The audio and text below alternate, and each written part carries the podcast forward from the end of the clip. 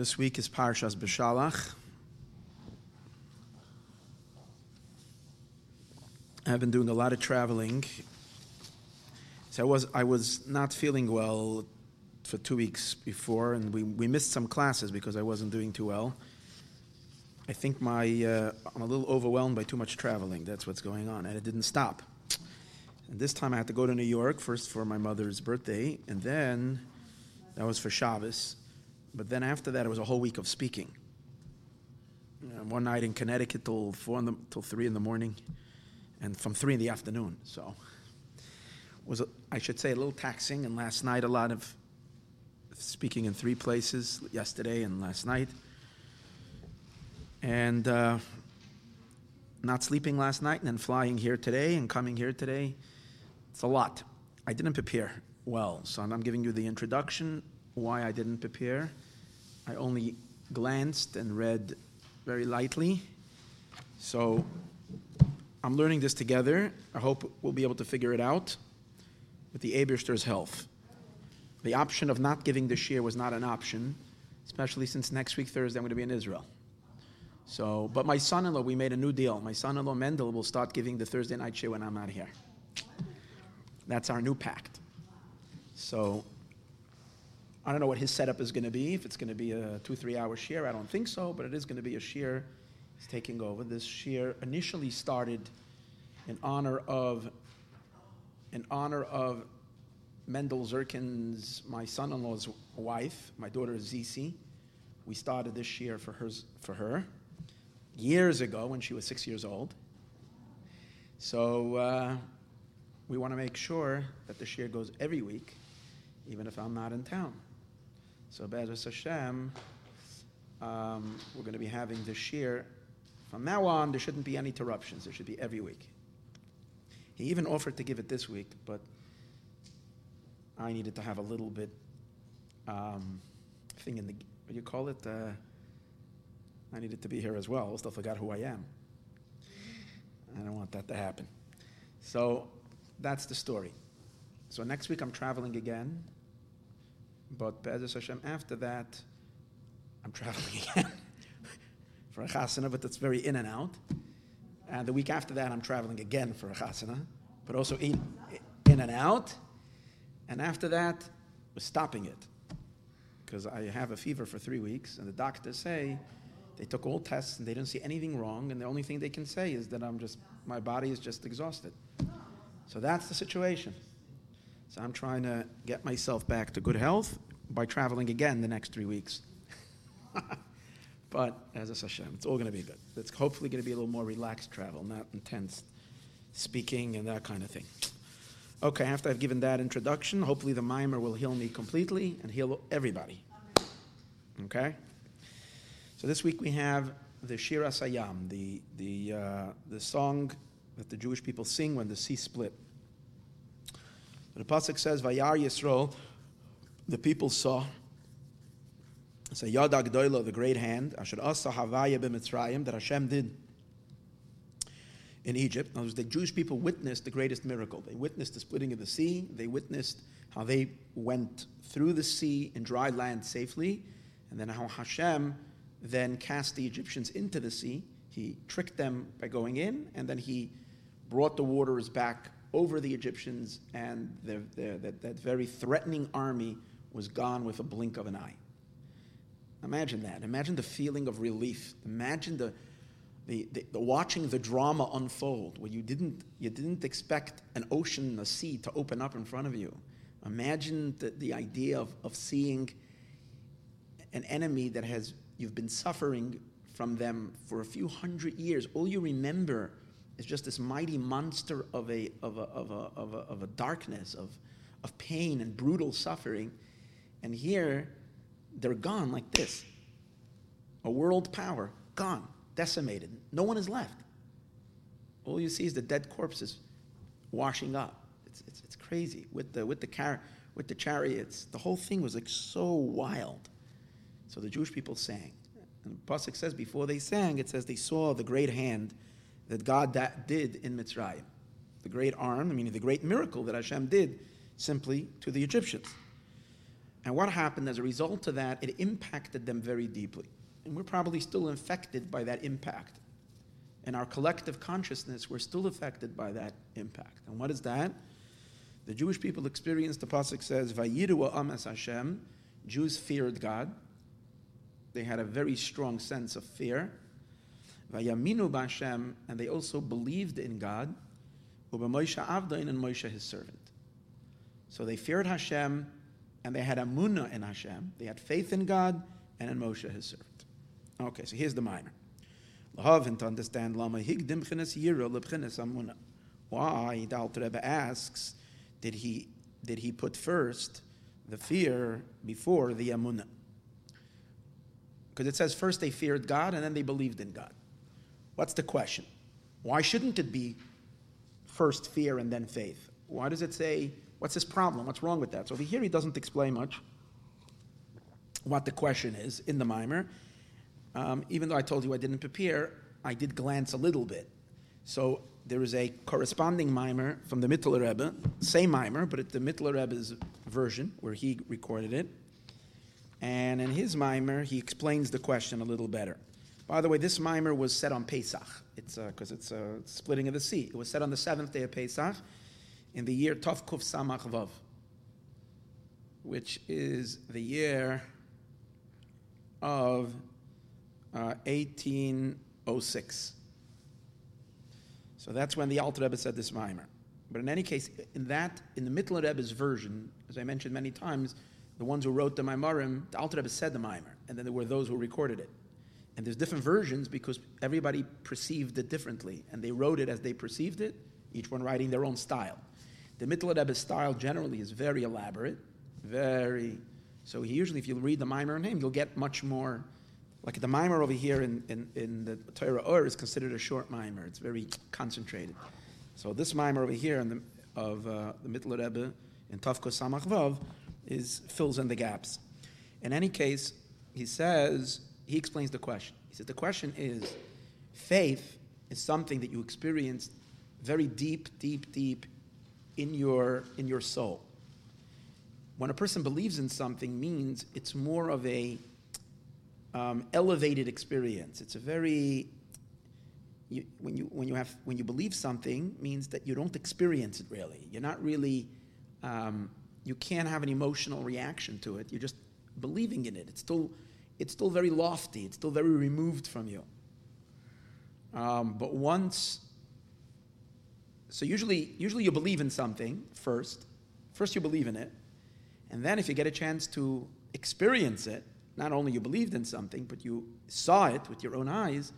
So then it creates within you a, an emotion, either an emotion of love or an emotion of fear. So, if, so usually what comes first? First is the amuna, the faith. Faith is when something is still distant and far from you, so you believe in it. And then if you can fear it, means it's up and close. It's already emerging out in a full, fully, fully, fully permeating you into your, into your heart. Amuna is still like, Amuna is not even in your head. Amuna is hovering above you. To fear something means it entered into your psyche fully, and not only did it go past, usually in order to fear something, you have to know it intellectually. And after you know it, you can, you, in other words, you're up and close in it, and then you can fear it, or at least love it, or something like that. Here, it seems to be the opposite. It says first they feared, and then they had faith. That's the question. For example, it's much easier to have faith in God than to fear God.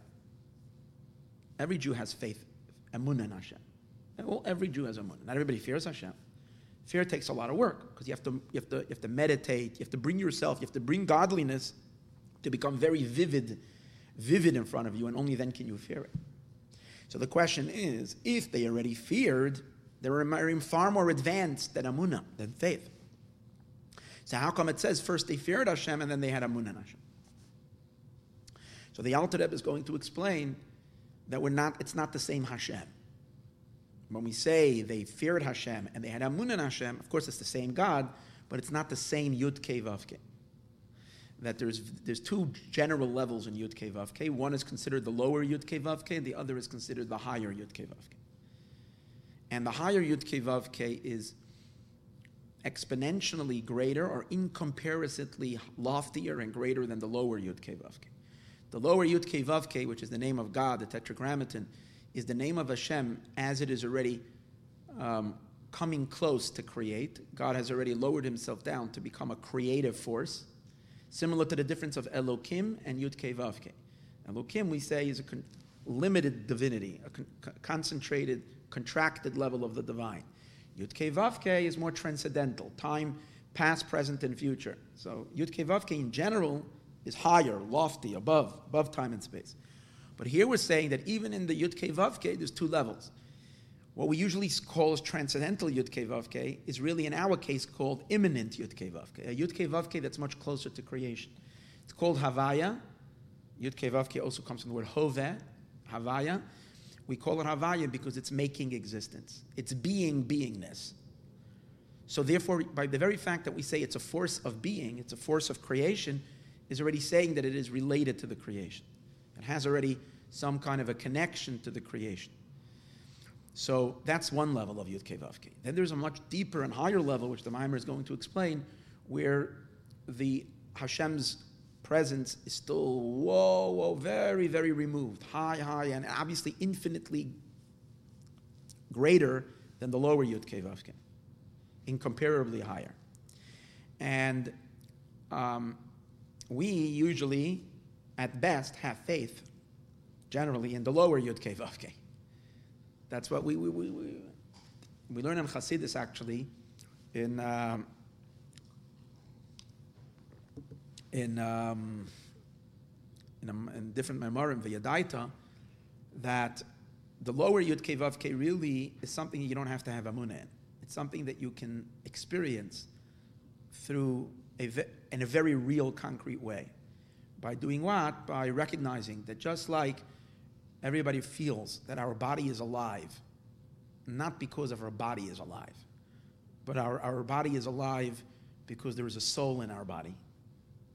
And without that soul, we wouldn't be alive. We can sense it. We, you know, we realize the body is a dead thing unless there is an energy that's infusing it with life, and we appreciate that that energy is spiritual. Today I was on the planes. I told you I didn't sleep much last night. So I was exhausted and I was sleeping on the plane. Thank God I had a window so I can sleep. And, uh, you know, but when you're sleeping on the plane, you're obviously putting yourself like this, like this, so you're cutting off certain circulation. So, like every 45 minutes, I'm waking up and you can, like, kind of feel that your, your limbs are numb. You can't, you can't even, you hardly move your hand. And then you're like, oh, you're, re- you're removing, and then you feel, and then you start feeling. I, today I didn't feel it, thank God. I hate when I feel it. When it, when it became so numb that you actually can feel the blood starting to go back in, and then it, you can feel it like, like moving through your fingers. Ugh, I hate that. But you can see it's coming back alive, and before that, you can. It's terrifying. That you feel like, oh my, I'm paralyzed. I can't even move my arm. In other words, the body without the soul. The soul travels through the blood. If the blood doesn't reach somewhere, the soul is not alive. So if you get a little sensitive and you appreciate, a person can say, well, that's just the blood, and my blood is like a machine. It's alive. You need blood, the juice of life. But if you're a little deeper and a little more aware, you recognize it's a spiritual power that's running through your blood and that's giving you life.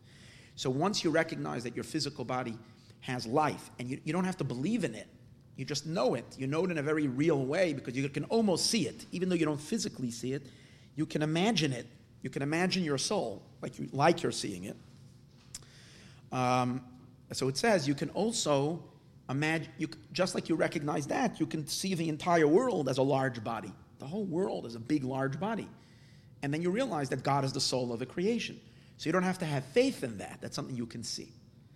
And that means that in the lower Yud Kei you can have more than an Amunah experience. You can have a, a, very, a very interactive experience, not just Amunah. Amunah is you believe in something that is beyond you, you just believe in it. You have like a deep conviction that it exists even though you don't have any anything any grasp on it okay so that's what it's saying over here they feared yud kei vav kei means the lower yud kei vav kei. That they can feel and that they sensed and therefore they feared it. But once they experienced the lower yud kei vav kei they got suddenly an upgrade. Their faith suddenly rose up and they started having emuna in a power of, of God, that God is not only the power of creation, but that God infinitely transcends the creation. They suddenly, they didn't, they didn't um, know it in a way that they should fear it, but they knew it in a way that they can, they can have amun in it. They felt, they had a faith, they had a powerful conviction in the higher, in the infinitely higher level of Yud Vavke. And that's why we can understand why that says afterwards.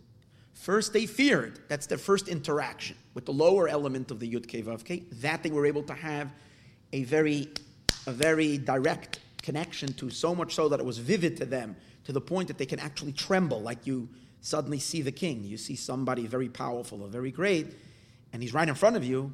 It kind of shocks you. It awes you. So that's what they felt. And then, but then higher than that, they sensed Hashem's on a much higher level, and that was their emunah. But he's going to explain that in order to sense God's transcendence, to feel that and to really, in a real, in a real way, you can only have that through the tzaddik. For that, you need to have a godly man whose soul is rooted in the infinite light, and he can bring down that consciousness and that connection of this transcendental Yudke Vavke, and that's why it says they believed in God and they believed in Moshe, his servant. Because without Moshe, their servant, we have we don't have the sensitivity to, to, even, to even have Amunah in that level. We can't even sense it at all. It would be totally outside, outside of our, of our scope of awareness. We wouldn't have any awareness of the higher Yud Vavke. For that, you need to have the unique Moshe Rabbeinu, and that's Chassidus so explains the importance of a Rebbe. The importance of a Rebbe is it gives you sensitivity, it gives you an awareness of God, a soul awareness. A Rebbe is not so much about what he teaches you or what, you know, you get a bracha from him. But tzaddik is here in the world to create a spiritual Wi-Fi. It's a signal. A tzaddik creates a signal, a signal of the divine. And God forbid, God forbid the tzaddik isn't here, people become disconnected from God. They don't feel Him. Moshe brings the highest level of this Wi-Fi signal, and every soul feels. So that's why in the higher faith that they had, in the higher Yud Ke Vav Ke, that's why it says twice Yud Ke Vav Ke it says Vayar uh, Vayiru Am Es Hashem. The people feared Havaya. That's the lower Yud Vavke. Vayaminu Ba'avaya, and they believed in Havaya. They believe that's another Yud Kevav. Should just say Vayaminu Bo. They believed in him. It doesn't say Vayaminu Bo. It says Vayaminu Bahashem because it's not the same Yud Vavke like it spoke about before. It's a much more inner level of Yud Vavke. But in order to have that, you need to have Moshe, a tzaddik, the, the Rebbe, so to speak, who is that soul bonding power that gives you that sensitivity and the transcendence of Yud Vavke. And we're going to see why do you need that higher Yud Vavke? What's wrong with just fearing, especially if you can fear the lower Yud Vavke? What's wrong with that? The answer is because if you only sense God as a source of creation, you have a certain sense of self that, that, that, is, that, that you can never pass. You have a certain self importance you're also something. God is great, but I'm also something. to really have the true experience of God, that He is and there's none but Him, you have to sense God not as a source for creation, but God as He's utterly and infinitely beyond to the point that the, all of existence is not before Him as if it doesn't exist. And when you can sense that, that creates total nothingness, that you don't even feel yourself at all. And that's the way a Jew needs to feel in order for us to really be able to have the power to activate all the divine flow, we to bring Hashem Himself into the world, we need to have the total bittel. And that total bittel and nullification can only come if we have a sense in the transcendental Yud Vavke, which again, until Mashiach comes, we can only know it in a way of emunah.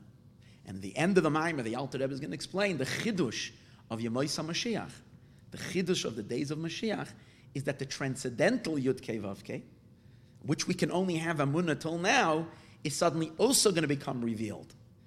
And it's going to bring us, and it's interesting, here in the Maimari doesn't, we would think, what, what would it cause us? It would bring us to super fear. We would think if the lower Yud Vavke revealed causes fear, the higher Yud Vavke will cause the greatest fear. Now it does say so, but not in this Maimer. And this Maimer says it's going to bring explosive joy. It's going to bring it. It's going to bring a joy that we can't even imagine. That higher Yud Vavke. Yes. Yeah. Okay. You're talking about souls and everything like that. Do you think that the people like that do all like the, the bombing in, in around like, they have a, they have a spirit. They, they also have a spirit. It's not a godly soul. It's just a spirit, but it's a spiritual being soul. What do you mean like a spirit? It's a spirit. It, it, meaning a spirit is like a soul. It's a soul, but it's not a it's not a soul from from uh, from from a very. Uh, it's, it, first of all, a Jewish soul is very different. The Jewish soul is piece of God from above. Then there is the Gentile soul, and the Gentile soul is a spirit. It's capable to be elevated towards holiness. It's capable to get very dark and to go down. But it's a, it's a spirit. It's not just, they're not just engines without a soul. They also have a soul, but they have but and because a soul is a mixture of good and bad, every soul, everything in the world is a mixture of good and bad, they intensified the bad, allowing their soul to become more and more corrupt till it becomes super evil. like the Hamas or Yeah, yeah, but they also have a soul. Yeah. Yeah, yeah, yeah. They- have a soul. It's a very dark spirit. Yeah, yeah, yeah, yeah. But it's a dark spirit. Yeah, so let's learn inside. So now, to understand why he. So I did already the synopsis on the whole mimer. Now let's see inside. To understand why he why he prefaces fear before amunah in Iksiv, it says in the pasuk vayikra havaya havaya. It says by Moshe Rabbeinu taka. What does it say? Vayikra that Moshe Rabbeinu called out havaya havaya Hashem Hashem. So this idea that there's two levels of Yud Kei Vav Kei comes from that pasuk. Because it says Hashem Hashem. Why does you repeat twice Hashem? It's because it's two levels of Yud Kei Vav Kei. And there's actually an interruption between, here he doesn't say it, but in many Memorim it says, if you look at Yud Kei Vav Kei twice, we say it when we say uh, Tachanun, or when we say, you know, all the times you mention the 13 attributes of mercy during Slichos, uh, during Yom Kippur, and the month of Elul, all these things. So what do we have? It, there's a line between the first one and the second one. It shows that these two are so unrelated, they're so far apart, even though they're both referring to the same God. But this is God when God is like miniature, and this is God when God is infinite. It's the same God, but God shrinking himself down to being relatable to the creation, and God in his true power and his true exaltedness. That's his transcendental Havaya. Okay? So, but it's interesting. Who is the one who called from one Havaya to the lower Havaya? Who's the one who connected it? Moshe. That's why he's saying later, you need Moshe. Without that, it's almost like these two are disconnected. The higher Havaya exists, the lower Havaya exists, but there isn't the bonding between the two that we who are creations should be able to sense not only the creative power that, that's close to us, that's creating us, but also a far more distant energy that's encompassing all of existence. In general, in Hasidus, it's called Soviv Kol Almin, the encompassing light, Keter, the crown, the, the, the, the, the God's infinite power. We have to feel that to really be a Jew, to really be able to surrender yourself completely. Moshe Rabbeinu Vayikra Havaya Havaya connects the two together. Kihina he explains. There's two levels of Shemes Havaya, of Yud Kei Vav Kei. Echad Ubchina Shem Havaya de Latato. One of them is the lower Havaya. That enlivens all worlds. May ayin liyesh, from nothing to something. The lower Yud Kei Vav Kei brings all of existence into. Now let's remember this. The lower Yud Kei Vav Kei is not, is, is, is not something to dismiss. Without the lower Yud Kei Vav Kei, nothing would exist. The lower Yud Kei Vav Kei is the powerful force of the divine in creation. And what does it do? It's responsible for bringing us all into being from non being. Everything. Every single thing is brought into existence from this Yud Kei Vav Kei. Oh, so now he says, let's understand what that means.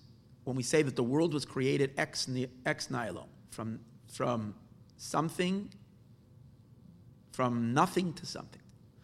And to understand this term, from nothing to something, what's the problem? What's wrong with it? Yeah, the worlds were created, there was nothing here. Hashem didn't go to a junkyard and pick up a bunch of junk and then put it and create the world. Hashem started with nothing, and He created the world from absolute nothing. So, um, what's the problem? His problem is it's- not from nothing; it's from His energy. It's His power. So it's something from something. It's His energy. He's creating the world from. It didn't. If you learn that the Chas Shalom, if you think there's no God, then the world just boop, it came out of nothing. But if you know that the world there, there is a creator, so it's coming from Him. So how do we call it something from nothing?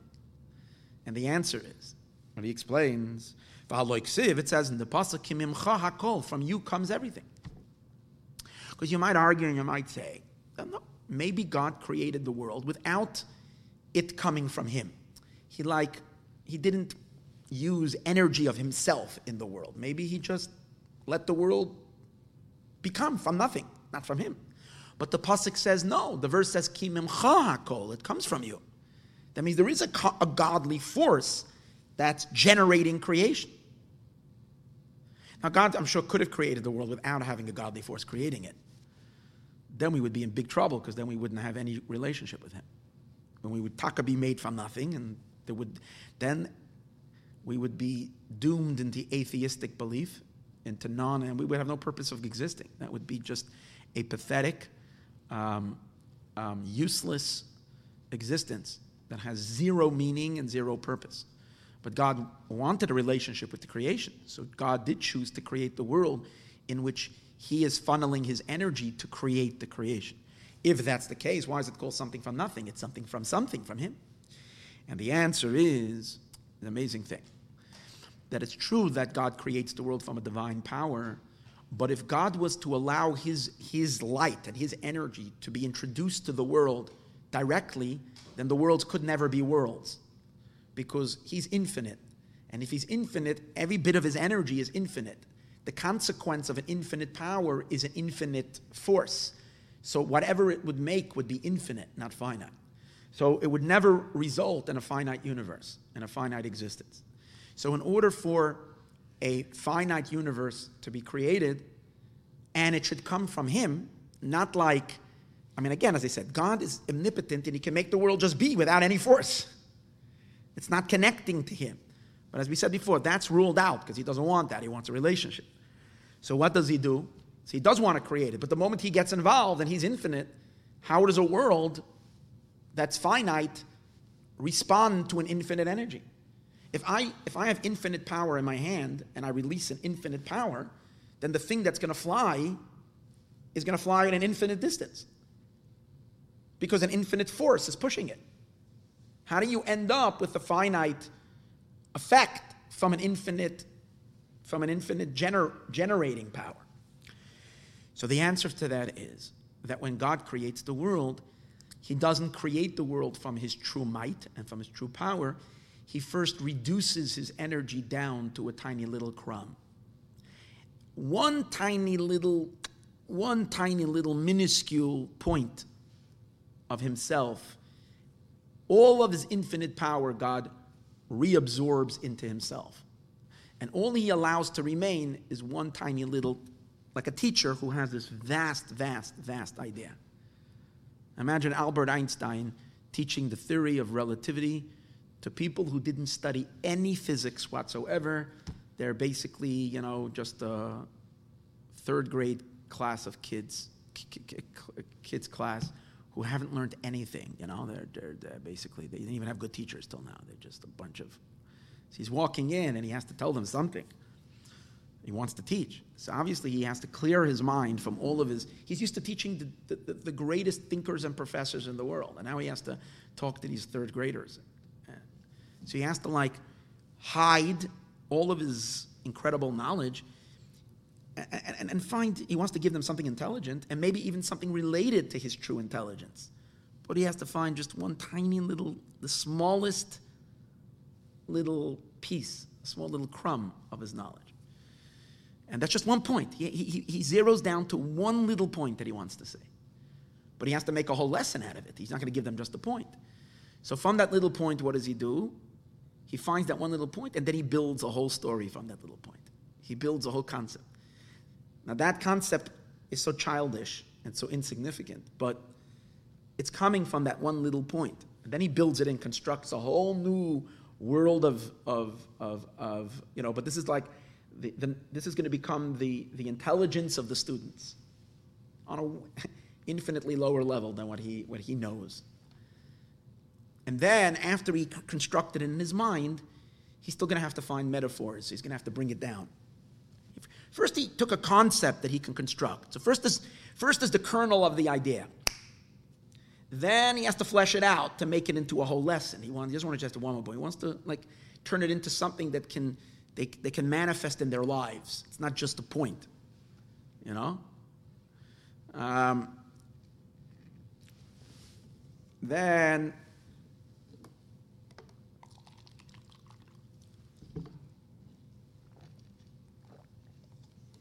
And then he has to find examples that are tangible from the world of the children. And then finally he teaches and the, te- and the kids receive it. And then they go home and they have a whole, they're excited. They had this old man in their class. He looked so smart with big eyebrows. Right? And they go home and they say, wow, they had a lesson and it was so interesting.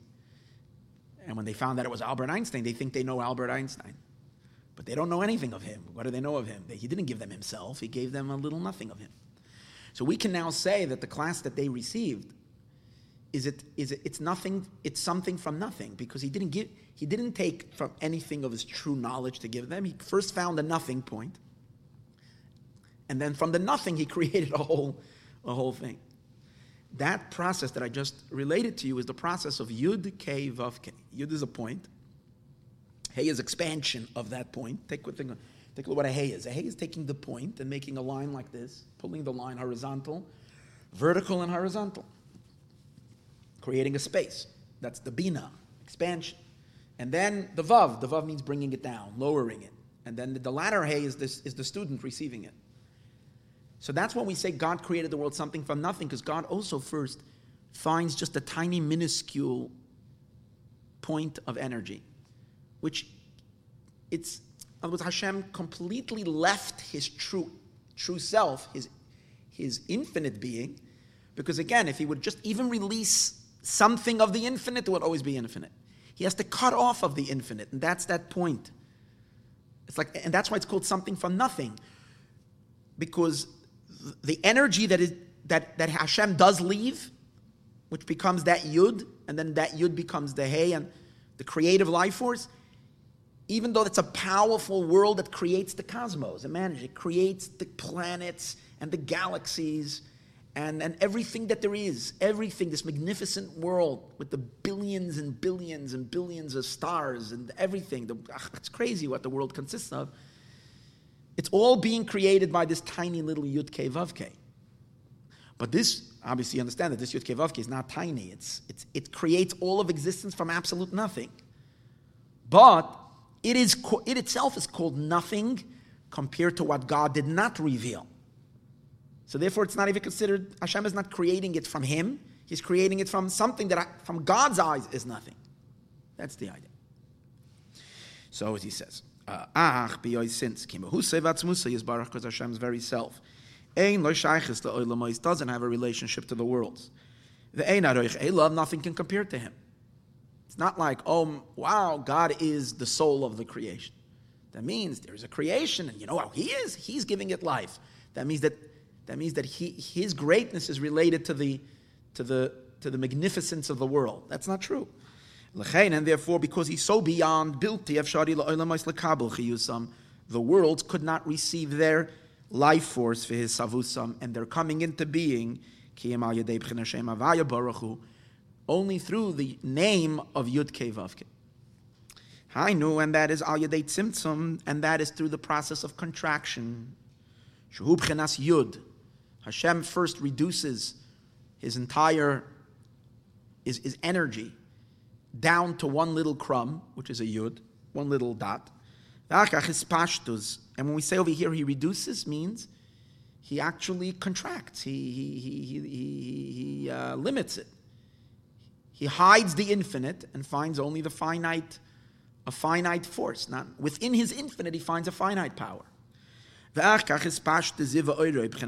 then that point has to now be designed to create this entire, this entire miniature Legoland, which is the universe and all the worlds. And that's what he's creating.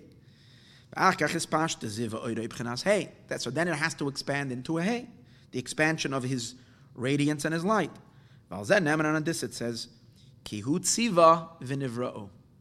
that God command, commanded and it was created. So that he learns a, a over here that I don't remember seeing in Chassidus before. I'm sure in all the years I probably saw this, this line, but I don't remember it. Such a pirush. It says, Yahalalu Hashem Hashem, praise the name of God. It's what's which name? The name of Yud Kevavke, the Tetragrammaton. Why should we praise it? Of course, you're going to praise it because that's what your life ex, uh, um, um, um, consists of everything we have in our life. Every single thing we have in our life, everything that exists in the universe, everything that is our reality, is Hashem Hashem. It's the Yud Kei that's creating it. But what do we say? Kihu, because this Yud Kei Tziva, has commanded the v'nivra'u when they were created. What does that mean?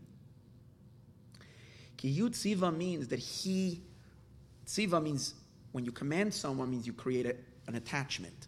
You're commanding, you're, you're communicating. And what it means is, Yud Kei Vav Kei is where God attaches himself to the nothingness of creation. This super mega infinite inconceivable God that in essence shouldn't have in any way any relationship with this non-entity called worlds and creation. It's such a nothing of a nothing of a nothing of a nothing. He should never even even notice it that it even exists. That's how nothing it is.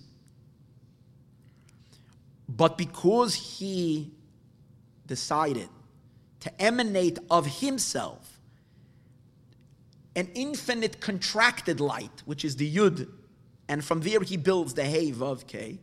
So that Yud K Vav Tziva, it kind of attaches itself, it, it bonds Vinivra'u when he allows them to be created.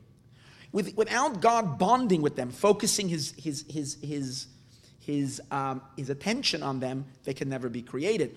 But in order for him to do that, he shrinks himself infinitely. That's the idea.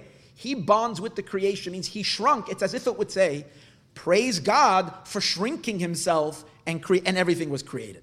He shrunk himself down to be a life force of creation. And that's this, this, this is the lower Yud Kei. This is the Lut Kei Yud Kei that's the power that creates the world. Now, from, from our perspective, it's infinite. It creates everything from nothing, not just our physical world, but also the world of the angels, the world of Yetzirah, and also the world of, of souls, and even the world of Atzilus. Everything is coming from this Yud Kei. But compared to the Ein Sof, the true Ein Sof, this is considered a little minuscule nothing, like Einstein finding the silliest thing that he can teach. So here God is now shrinking, and that's Tziva, and here he's bonding down Vinivro when they were created. Now here's another another another point. Again, I don't know how much he emphasizes it here, but in the Mittler Rebbe's Maimer, he emphasizes this point. The truth is, when we say the worlds were created something from nothing, there's another problem. How in the world even does, does the world notice itself? If God, there's no place devoid of Him, and He is, and He's infinite, and ha- what do you mean created? Created, you're a somebody, you're something? How, how are you something even? He is, there's none but Him. He's infinite. He's, he, he, he, his presence cannot be, cannot, it cannot not be. And if he's there, he cancels everything. What do you mean? And then, if anything, you're him, nothing other than that. You can't be a something. There's no something.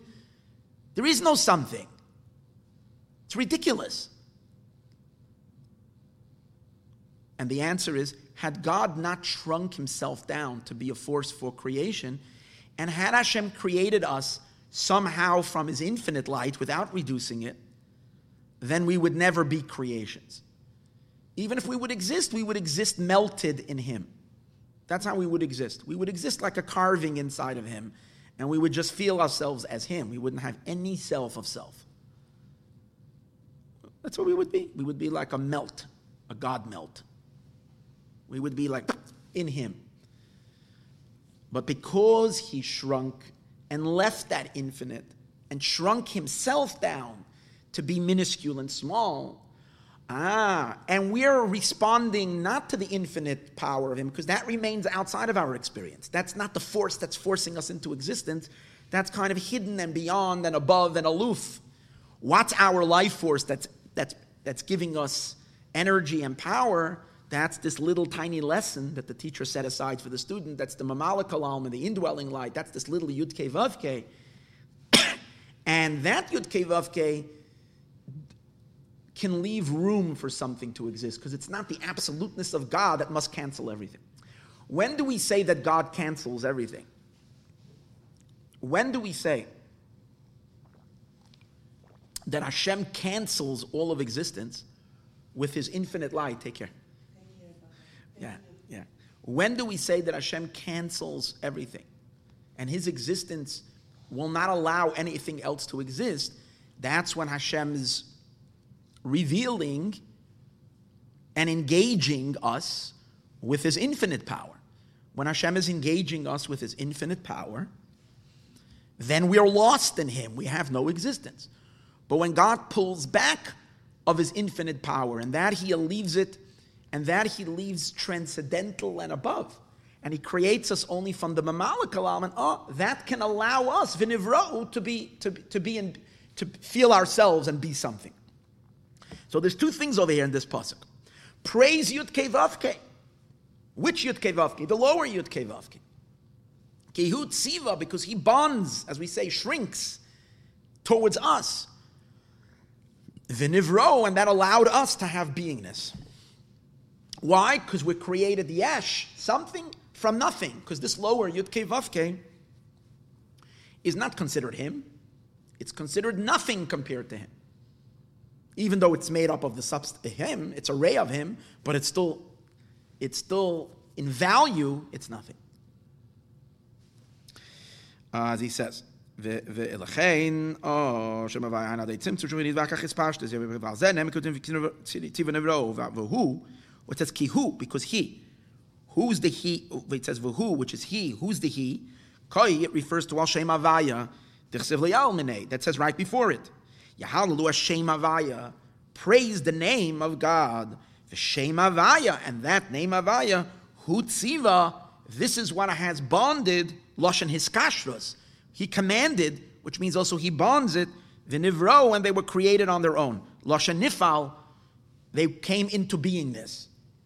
For who? So this is the this is the idea of the lower Yud Kevavke. But we said earlier that the lower Yud Kei Vav Kei comes after and is derived from a higher Yud Kei Vav Kei.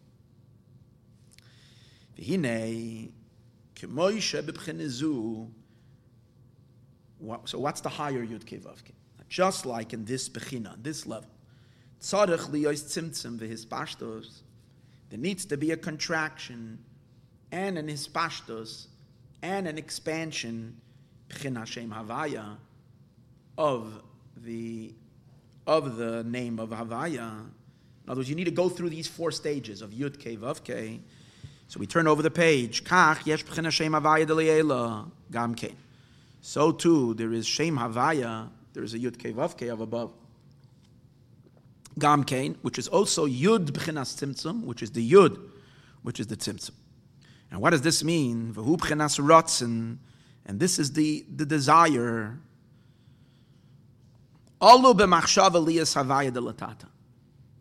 Let me go back to Albert Einstein going into the classroom. So when Albert Einstein goes into the classroom and he's faced with these little children, he, he closes his eyes for a minute, sits down, and begins the process of thinking what he's going to teach them. Okay? And he finds it. He's pretty quick. So he finds that point and he does this contraction, expansion, um, uh, what do you call it then? Uh, downward flow. I don't know, I have to find the word for it. And then uh, again, expansion. So he does that, that, that four process. But why is Albert Einstein in the first place in a classroom with third, with third graders? What's he doing there?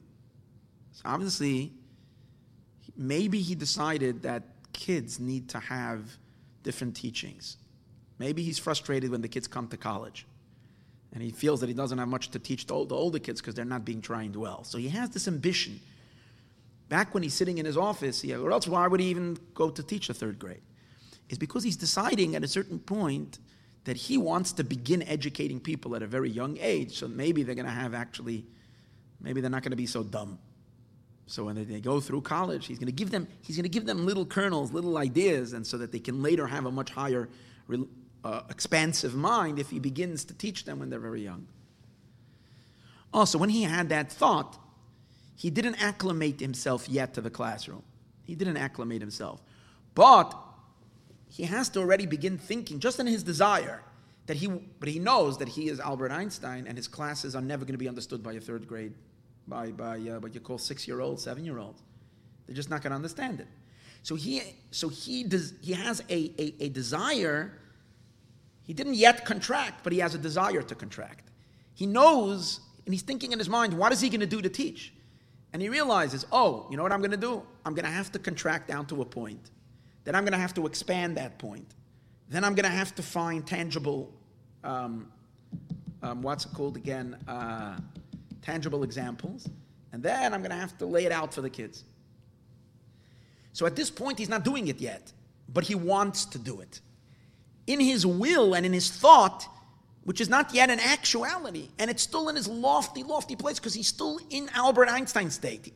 When he actually walks into the classroom, he shuts down Albert Einstein's uh, higher knowledge, and he actually just filters down to that to be the, the, the, the, third grade teacher. He has to move away from there. Here, his process of Yud K Vav K, his process of point expansion, is really minuscule and really has a relationship with the students when he's still in his in his decision, when he's still deciding that he wants to do it, he's still completely in his lofty place from his exalted place with all of his understanding, he's appreciating the great the importance of that contraction and that descent. That at least he has a will and a want that he wants to do it. But we understand that on this level, the Yud Ke Vav Ke is infinite because it's still on that higher level, because it's not a real contraction yet. It's just his desire that he wants to contract. It's still within him, it's not yet to the students. And it's the same as with God. Before Hashem actualizes this descent of Yud Ke Ke, he first plans it within himself. He carves it out, so to speak, in his infinite self. And that's the higher Yud Ke Ke. And on that level, there's no stepping out. He's not, he didn't go out of himself at all. He's still completely in his world with a want to, to be a communicator. So now let's see. Just like in this level, there needs to be a contraction and expansion of Yud Ke Vav. Kach, the top of the page. There's a higher Shem Avaya Gam Kein Yud, a Yud B'chinas Tzimtzum, a contraction. This is the desire that God has. It arose in his thought that he should emanate the ten sfirot. That the world should exist. Just like by example, by a person, before a person actualizes his work from potential into actualization, he first has it designed and, and he has already a picture of it in his thought. Is what he's going to do, even though he didn't start yet the actual process of you know selecting the material and doing so and so. He still has it. It's all part of his. It's all inside his mind. And in this too, but here's the thing: even in this just desire state, he has to already he has to already design the project. So he has to have already that idea that he wants to contract. He knows what it takes that he's going to have to teach these kids. So in his will, and if he doesn't want to, who needs it? Who wants to contract? He wants to. Ah, but here he has a reason. What's his reason? He really feels that he'll get, he'll accomplish so much more. So therefore, it, he, he wills that he should contract. So, but he plans the contraction with a will at that point. And that itself is already the contraction. Over here too, there is a yud. This is a contraction first. And afterwards a hey, which is an expansion. And then a vav, and then a hey. Same thing. But if here again, it's only in desire. So it's not yet an actuality. And this and this level is called the concealed world. What does it mean concealed? There's no worlds yet. Yeah, there is all of existence in a concealed state, but what we really mean over here is the, the life force of creation is still very much in him, it's not expressed. That's why it's called it's concealed. Because let's put it this way when the teacher walks into the classroom, and even if they're not talking yet, but they're already thinking of how to teach, they're looking at the kids, they're finding, they're so they're already in a stepping, you can see revelation. You can see they're coming out of themselves. But when he's still closed and indistinct, no one even knows he even has such a plan. He's sitting alone. He's completely within his inner world. It's, it's, it's, the whole idea of him teaching these little children is still on the loftiest of stages in, in an inner, inner state of his, of his being. And therefore, the project is still concealed in him. Later, it begins to activate and come out. That's called the revealed world. So the lower Yud Ke Vav Ke, even though it's not the world yet, it's the power of the world, it's the power of creation, is the revealed power of the world, because this is actually the ten sphirot that are going to actually create the world. The higher Havaya is called Alma Deskasya, the concealed world, because it's Havaya while it's still embedded in him. It's called the concealed world. It's not, it's not seen and it's not revealed. Like the lower Havaya. And that's why Paroi said, and he's in Alter Rebbe says an interesting thing. Paroi said, Mi Havaya, who is Havaya? The Alter Rebbe gives a lot, a lot of credit for Paroi over here. It's interesting. He makes creates this very Hasidic Paroi over here. Why? He says Paroi didn't. He, what he denied is not God. He denied this transcendental Havaya. He recognized. So in Chassidus, a lot of times it says that he knew the name of Elokim he knew, but not the name Yud Kei Here the Alter Rebbe raises it on much, gives Paroi far more, far more credit meaning um, he says not only did he know the name of Elokim, he knew even the name of Avaya as a power of a force. But what he didn't, what he said doesn't exist, is he denied the Havaya de Liela, the higher Avaya. We'll see soon what that means. And that's why Pari said, Me who Avaya, who is Avaya? Shalohem, and he didn't believe Libchan Hashem Avaya de Liela, to the higher Shem Avaya. Ki bevadai, because definitely Shem Avaya, the the lower Shem Avaya, Hamahava Kala Oilamos, that is in it, that bringing into existence all the worlds, Yadahi knew. Isn't that interesting? How the how the, the, how the Alter Rebbe says, the lower Havaya that creates all the worlds, for sure he knew that. How come? Maybe he was just an atheist, a non believer. So the, the Tzemach Tzedek explains, because we said earlier, the fact that there is a, a power a force, a spiritual force that's emanating and creating the world, that's visible. You got to be stupid not to see that. See what I'm saying? That's visible. You don't need faith. A yid's emuna is only in this higher yud kevavke, that God is, that God is and there's nothing else existing. That's how high a yid believes. That there's only because a yid realizes that, that this power of God as a, that, that the greatness of God is not that He's the battery of creation. It's not that he's the electricity of creation, he's the life force of creation. That's not, that's not who he is. To God, creation is a non event, it's nothing. It's, he has to shrink himself. It's like someone, it's like, you know, um, oh, what happens is imagine the two kids in the classroom have a, start having a, a debate. And one kid says to the other kid in that third grade class, you know, this new teacher that we got, he's really a college professor. And the other kid says, nah, he's a third grade teacher. The fact that he's a third grade teacher, he acknowledges, he knows, he comes into his class. But the fact that he is, that he's, that he's, and the other kids says, he's not, he's not, he's not, he's not just, uh, he's like, you know, he's like the guy. He's, he's, he's Einstein. Ah, that's the denial. In other words, the denial is, is, is the Aibershter, is, is, there a Havaya that's, and why did Paro, oh, let there be a greater Havaya, what does he care? The answer is, if, you're, if you only know the lower Havaya, then you're somebody. Why are you somebody? Because take a look at God. God is only God, a superpower. He can only be, reveal his powers by creating you. Meaning, what makes what's God's greatness? He created a world. So I'm contributing to God's greatness. I'm His handiwork. So I'm, I'm something. If you say I'm nothing, then God, what did God do? I made nothing. What's that? So there's a certain chashivas in my existence. I'm God's piece of art. So I'm also something. But if we realize that what that God created all the world something from nothing, not from something, that this is an embarrassment for Hashem, in a sense, this lower Yud Vavke. He didn't create the world from his true artistic power. And then the world would be infinite.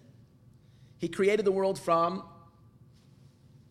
a, a nothing of him, a crumb of nothing, then, then the worlds have zero significance, and then one has to be completely nullified and surrendered and serving God completely. Because you have no existence. And there's another thing.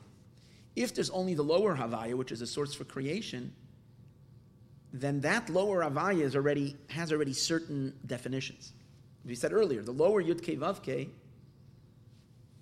is already a force for creation.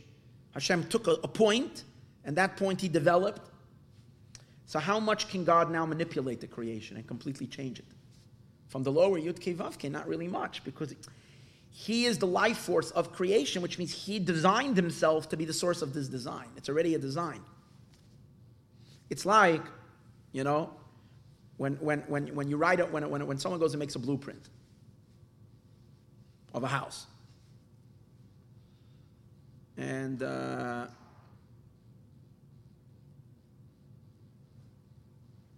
and it's a lazy contractor.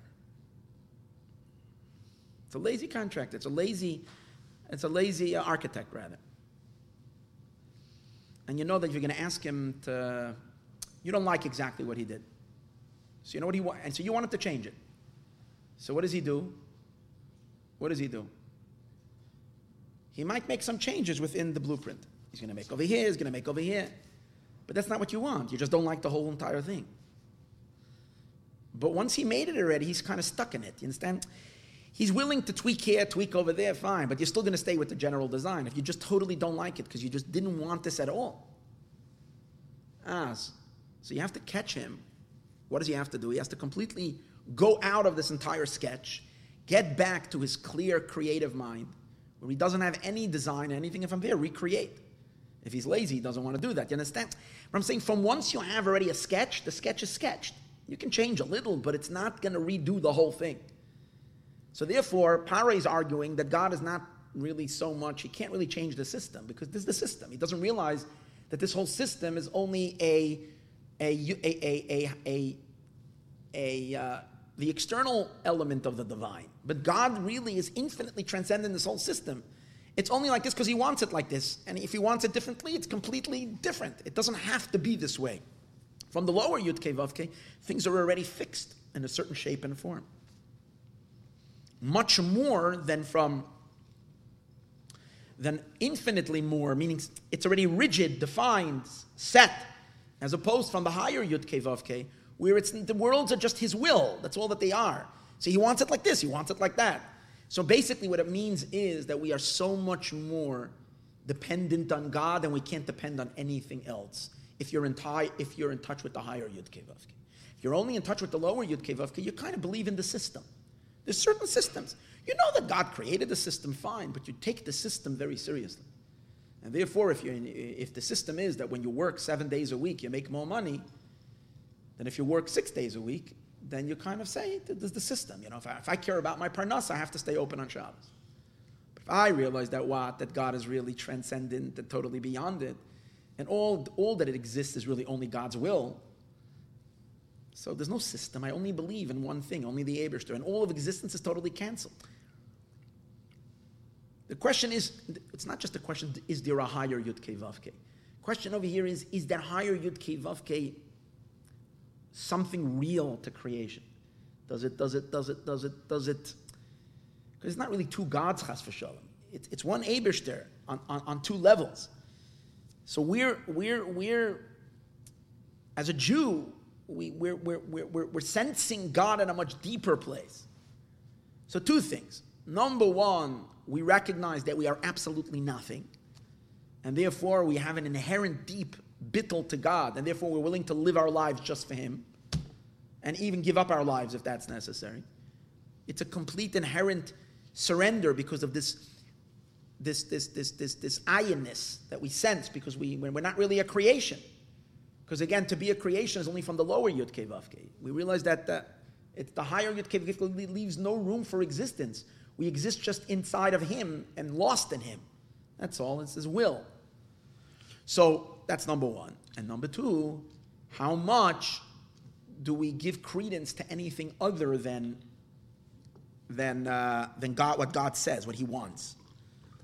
So if we believe in the higher Yud Kei Vav Kei, where, where we connect to it and we sense it, then we recognize that none, we're just we're just in His hands. There's no system. There's no there's nothing you have to obey. There's nothing besides the Aibershter's will. That's all you have to do in this world, and God will take care of you.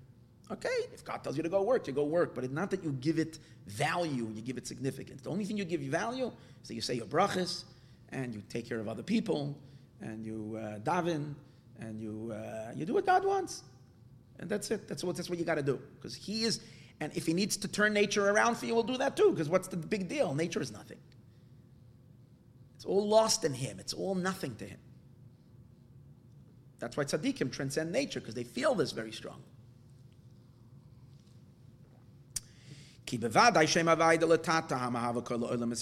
The lower Shem Havaya Paranu, but Paro doesn't live that way. Paro looks at the world as something, and therefore he looks at himself as something. He's full of himself. He sees the world as something, and even if he admits that there is a God, he kind of limits God to be the the to be to be uh, you know def- defined by the definitions of the world that he's creating him, that he's creating. But by Yitzias Mitzrayim, what does going out of Egypt mean? Going out of Paro's narrow mindedness, getting out of the constriction, getting to see God for what God truly is. When it went out of Mitzrayim, it says, Vayar Yisrael The Jewish people saw the great hand of God. What's the great hand? This is the revelation from the greater, from God's greater side, not his minuscule Yud Kei Vav Kei. They got to see the transcendental Yud Kei Vav Kei, the, the, the higher Havaya. Asher asa b'mitzrayim. Not only did they come to a, a recognition, here's the amazing thing.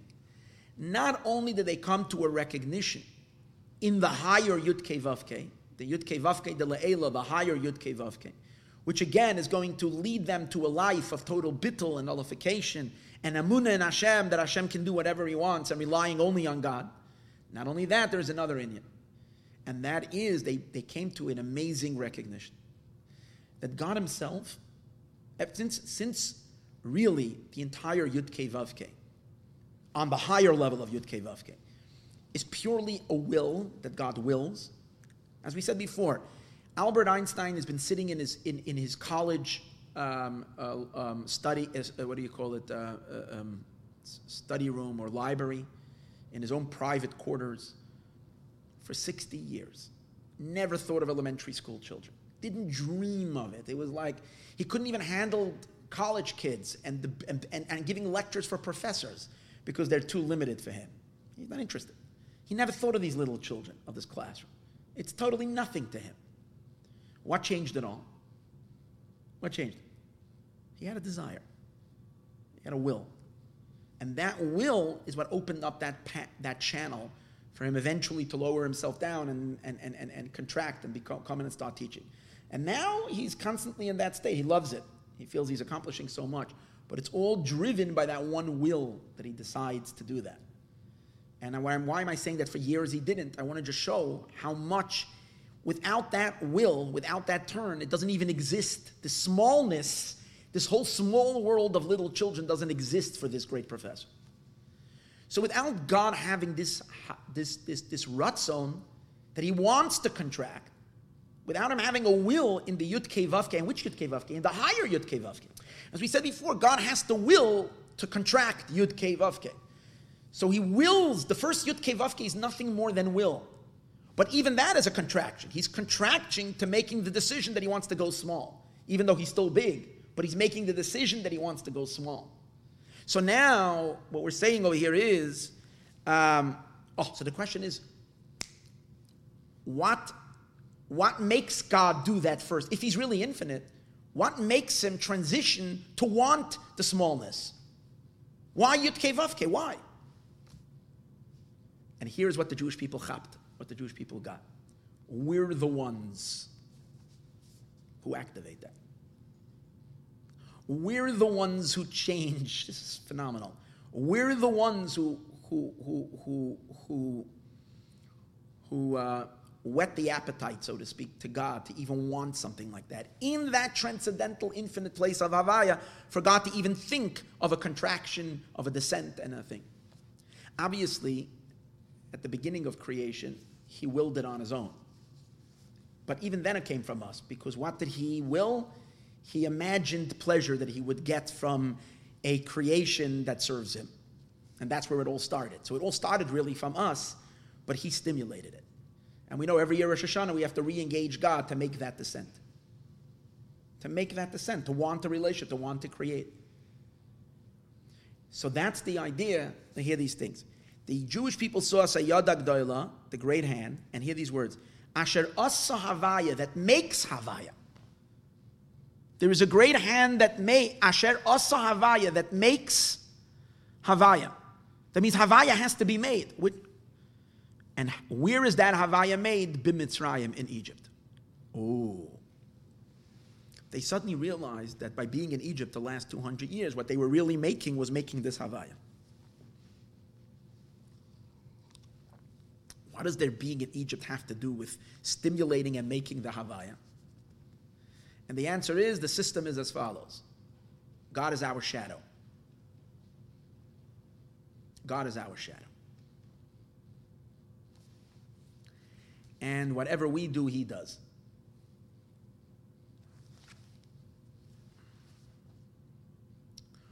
Who can get God to contract to smallness? Who can get him to do that? We need to contract. When we contract, he contracts. What does it mean that God is contracting to smallness? He's deciding to leave his truth behind, to leave his comfort, who he is, and pay attention to, to an impossible existence that can't even exist, but he will, he will make him space to exist. By what? By, as we said before, miniaturizing himself and and and and and and. So basically, what God is doing is giving up on His comfort, on His expansion. And what causes God to do that? Every time we say no to our expansion and do what He wants. When we do a skafia, skafia means we bend our will. We have a will, I have a desire. I have a desire right now to lay in bed. That's my desire. That's what I wanted. And God says, go give the Thursday night shiur. So, I don't want to. But I didn't do it this time because God said so. I, I did it because I felt bad for Arielas and all the good Yidden uh, but, but, but um, if I would do it for God maybe on some level it was because, maybe it wasn't, maybe on some level it was because the Abish wanted. In any case, so this contraction causes God to contract. Because you know why? That's the way it is. Where, you know, Rabbi Jacobson was here the other day and he was talking about how he brought the Vart, the teaching from the Magid. It's from the Rebbe, the Rebbe in the in the in the in the, the Basi Lagani Mimer from Tafshin Chav. The Rebbe explains how why the Jewish people saw God at the Yam Suf. They saw him like a like a, like a young like a young warrior, and when, when they went after Egypt, they saw him as a little child, and when they by Har Sinai, they saw Hashem like a sage. So what they really saw was they saw themselves where they were. When they were children, God was a child. And when they were at the Yam Suf, they were a little more developed already spiritually. God was that way. Because God, we, because Hashem is so deeply in love with us, like a parent who always has the, the his child's image embedded in his head. So when your child is a baby, what kind of image do you have of your child? The baby face. And when your child is a teenager, if you have your image of your child in your head, then that image is, and if your child is 50 years old and you're 80 years old and you're thinking about your child, you're seeing a 50 year old child, the way they look when they're 50. You're not seeing them the way they looked when they were.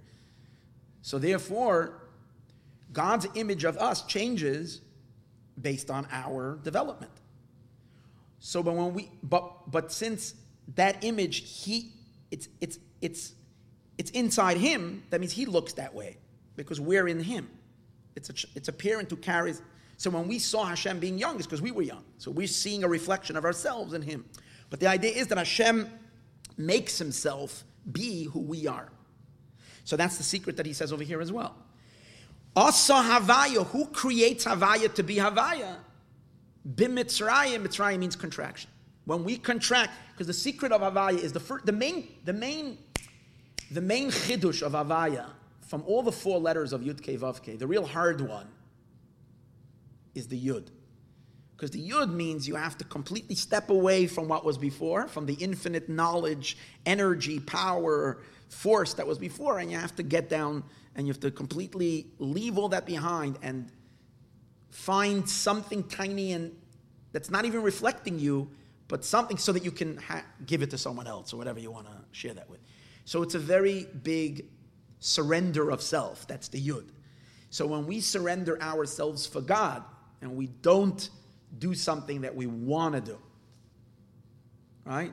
For example, we made very good, um, uh, what's it called again? Cinnamon buns. I know I spoke about cinnamon buns a few years ago and everybody was happy. It's like the most fresh, delicious cinnamon, but they're made with butter. They're made with butter, okay? and um, you're looking at the clock and you want to eat them already, and you realize that you're fleishig, just another 10 minutes. And you can tell yourself, you know what, it's, it's almost six hours. It's almost, it's, eh, you know, eh, I think it was almost that. And then you're stubborn and you say, no, it's not six hours. It's six hours and 10 minutes. So you, you deny yourself what you want. The I, I say, I want that cinnamon bun and everybody else is enjoying them, and you're sitting there saying, No, I'm not. You wait out the 10 minutes and then you have it. Ah, you said no, you made a tzimtzum. You know, you, for God's sake. So by you making yourself no for God's sake, what that is doing above is you are actually causing at the very beginning of beginning, the first movement that God is going towards the world, not on the lower Yud Kevavke, in the higher Yud Kevavke. Because in the lower Yud Kevavke, we don't have so much effect. Because the lower Yud Kevavke is really dependent on the higher Yud Kevavke. It's just, it's just actualizing the higher Yud Kevavke. What we need to do is create the will for this. And the will, that's the higher Yud Kevavke. We literally impact the, the Ein Sof in his pure Ein Sof of Ein Sof of Ein Sofishness, that he should contract into the first Yud Kevavke. That's how deep and powerful our effect is. And the Jewish people realized that by the Yamsuf, that they have such impact. So, Asher Osa Havai b'Mitzrayim, Pirish Asa Osa Havai Deliela, that Havai Deliela was made al Yedei B'chinas Mitzrayim, through the concept of Mitzrayim. Mitzrayim means contraction. What does that mean? Like the Zohar says, Ahod Salik Ba Chulu, what does that mean? That when it means really when a person, because Mitzrayim, the Alter Rebbe is learning not just contraction, but also beating. Because one of the main things about Egypt was that everybody was beaten up. They were beating everybody. That's what it is. So spiritually, there is, there is also a service of beating. There are times you got to beat yourself up. What does it mean when you beat yourself up? So the Alter Rebbe explains in Tanya, based on a Zohar, that when you find that your heart is very smug and resistant and cold, and even when you're trying to, to daven and learn, you're not, you're not firing up. You don't feel energy. You don't feel your soul ablaze. You feel kind of numb, cold, and uninspired. So the Alter Rebbe says it could be it's not lacking in your meditation. You're learning, you're meditating. Problem is you have too of a thick ego. You feel very, you're very good about yourself. And that thickness of self is not allowing any godly light. And he compares it, bring based on the Zohar, compares it to a log that you're trying to get on fire. You want to, you want to make a fire with firewood. So sometimes it doesn't go on fire. When won't it go on fire? If the logs are very thick. Sometimes, what do you do? So you have to splinter it into smaller pieces. You take an axe and you chop the log into thinner pieces, and then when it's thinner, the, it's because it's not so dense, the fire will be able to get into the inside of it. So the Zohar says a person feels that he's not going on fire, take a spiritual axe and beat yourself up. What does that mean? Start looking at yourself and, and finding where your faults are. Meditate about a little bit. Don't think you're such a great person. Start saying, you know, I, have done this, I do this, I'm, I'm not so perfect, I'm not so good. Look at all the faults that I have. And, th- and then you come and bring yourself to a point when you don't feel so good about yourself. You feel broken, heartbroken. And then you've broken, and now try to daven and learn you'll see your hearts will respond to God so quickly. It just before it couldn't because you were just too, too much of a metzius. You were too comfortable with your own existence, and you, you, the ego, the self-importance, didn't allow God in.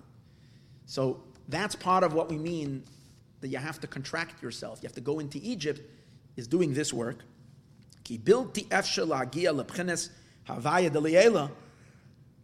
Because we're not able to arrive to the higher havaya. Kiyem al yedei sur meira b'chenas bittel v'tzimtzum. To get and to stimulate the higher havaya can only do it through turning away from bad. It means you have to start. You have to start first with a no and then a yeah. Because again, as a Jew, there are two types of service. You can do good things, but you can also diminish bad things. So generally, we say that asay tov, focus mainly on doing good. True. But if you really want to like touch the deepest place, it has to start with a, a first denial of what of, of self. Sur meira. Because that's the yud. You have to first get the point. Once you have once you've contracted, once you broke yourself, once you stepped out of yourself and you gave yourself towards Hashem, now you can start doing good stuff. But you have to pull yourself out of ego. And that's the same thing by God. He, he also has to leave the infinite. His first movement is also a contraction, a saying no to himself. Hashem also has to be humble to do that. We humble and he humbles. Um, the. The no comes before the yeah. And that's why we say Yud K im Shemi Shin Samachay. The Zohar says that the, in Hashem's name there's Yud K Vav K, the four letters. So um, the, the, Zohar says that Yud K is connected prim, to the to the prohibitive commandments, and Vav K is the latter two letters of Hashem's name is connected to the to the uh, positive commandments, to the doing commandments. Why? Because the Zohar says that if you take the word Shemi, Hashem says Zeh Shemi la'olam. This is my name. So the Zohar says on that pasuk Shemi is gematria 350. Shmi Shin Mem Yud 350. If you add another 15 Yud K, it becomes 365. So the Zohar says that corresponds to the 365 prohibitions. And what does that mean? That by keeping a one of the 365 prohibitions, you connect to Yud K of Hashem's name.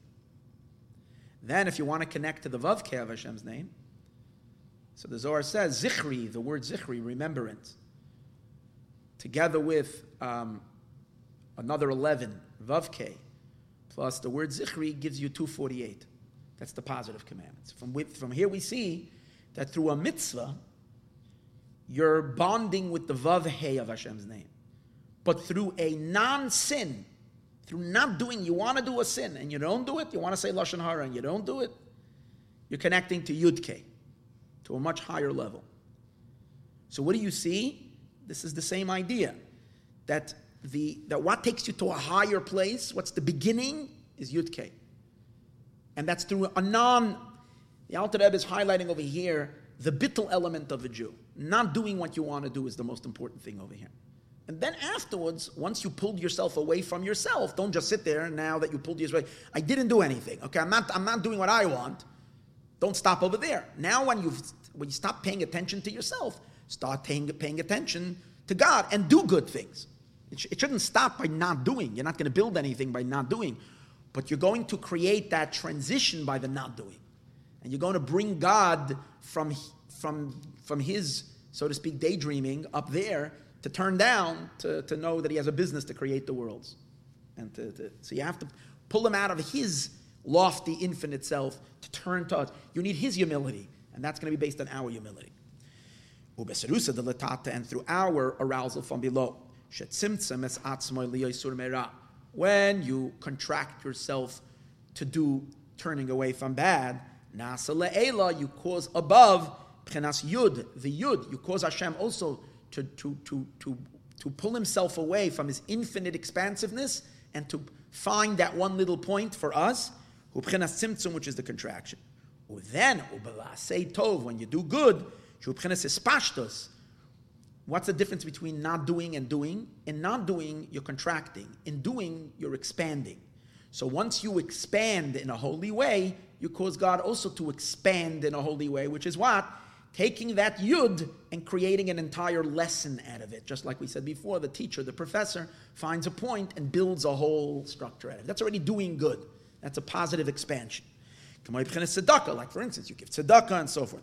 Nasali elo hey. Then you cause God to have an expansion,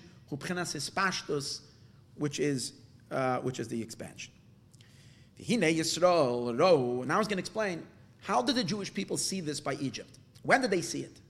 Not only did they see it by Egypt, they saw it particularly when they came to the sea. When they came to the sea, that's when they realized two things. Number one, they realize God's superpower, the higher Yud Vavke, the place where all of existence is totally nullified to God completely, because God is not even a source for creation. That's the higher Yud Vavke. Number two, that that itself is being affected by our by our avoda, by our things. Where did the Yidden see that? Through kriyas Yamsuf vayasem esayam. When God made the sea become dry land. So what is that? That's as follows. What does it have to do with kriyas Yamsuf? So he explains yam upchinas almadis gasya. Sea is the now like this. We know there's two two levels of life, two two two general states of existence. One is called the concealed world, and one is called the revealed world, which, by the way, we already spoke earlier. The lower Yud K Vav which becomes the force of actual creation, that's called the revealed world. And the higher Yud K Vav K, which is still deep in him and his infinite desire that he wants a world, but it's still inside of him, that's called the concealed world, right? Yeah? The concealed world is Yud K Vav K as it is inward in him. What happened by Kriyas Yamsuf? The concealed world became dry, became accessible. We went in and there was no, and when we say it became accessible, it became so, it says, Vayasam ayam lecharava, Hashem made it dry. It became so dry there wasn't a trace of wetness. If you felt the floor, it felt like a floor of a desert. There was no moisture. It was dry. There wasn't even one bit of wetness. What does that mean spiritually? It means that this entire concealed level that is usually hidden and hidden and hidden and concealed, no one knows it because it's Hashem's prior to his ex- expression towards the world. It's still inside of him which is a, this infinite dimension which you can't know, it became. Why? Because it's wet. Generally, it's water. We can't live in water. Not only did God make a pathway into it, He dried it up. There's no water there at all. It's completely dry land, which means it's completely accessible. You can mamish go in there and connect to it. And that's what happened. Yam and the Yam is concealed, the concealed and that is reflected in our sea, because the sea and the dry land are both parallel worlds. Gemara says, Kol yesh bayabasha, everything that there is in dry land, yesh bayam, there is in the sea. Bayabasha, ubchenes amad is galya, but dry land is the concealed, is the, re, the revealed world. So when, how did the Jewish people know? How did the Jewish people know two things? Number one, how did they even feel this transcendental Yud Kevavke? And how did they know that they can, they can impact it? That their contractions, their service of God is what gets God in the mood to even begin a relationship with the creation. How do they know that? Because when they saw that God took the concealed world and made it revealed world, he split the sea and made it into dry land. So they saw it's accessible. We could connect to it. That the Aibershter took the sea into dry land, and he made the sea be dry Belishum lachluchis, there wasn't any moisture there at all.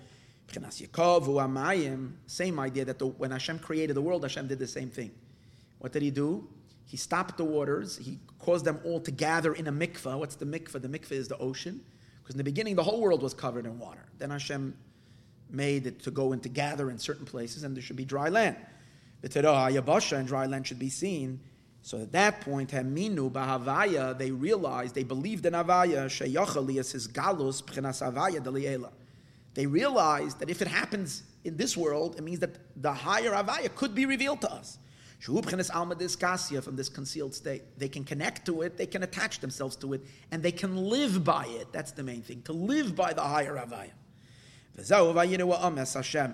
The people um, feared God, Bahavaya and they believed in Avaya, that faith in Avaya.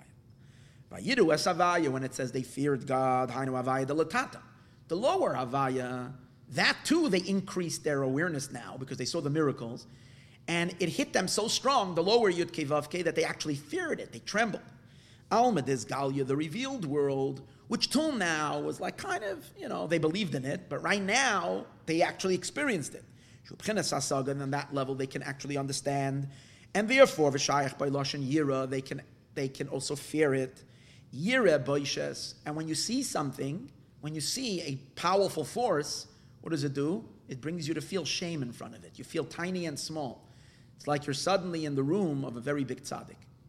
Or even if you're not suddenly, you, you, you were walking and whatever, and like people used to go take dollars from the Rebbe, and you started getting very uncomfortable when you were on the line. And the closer you got, you get more uncomfortable. To the point when you're standing there, you feel so ashamed.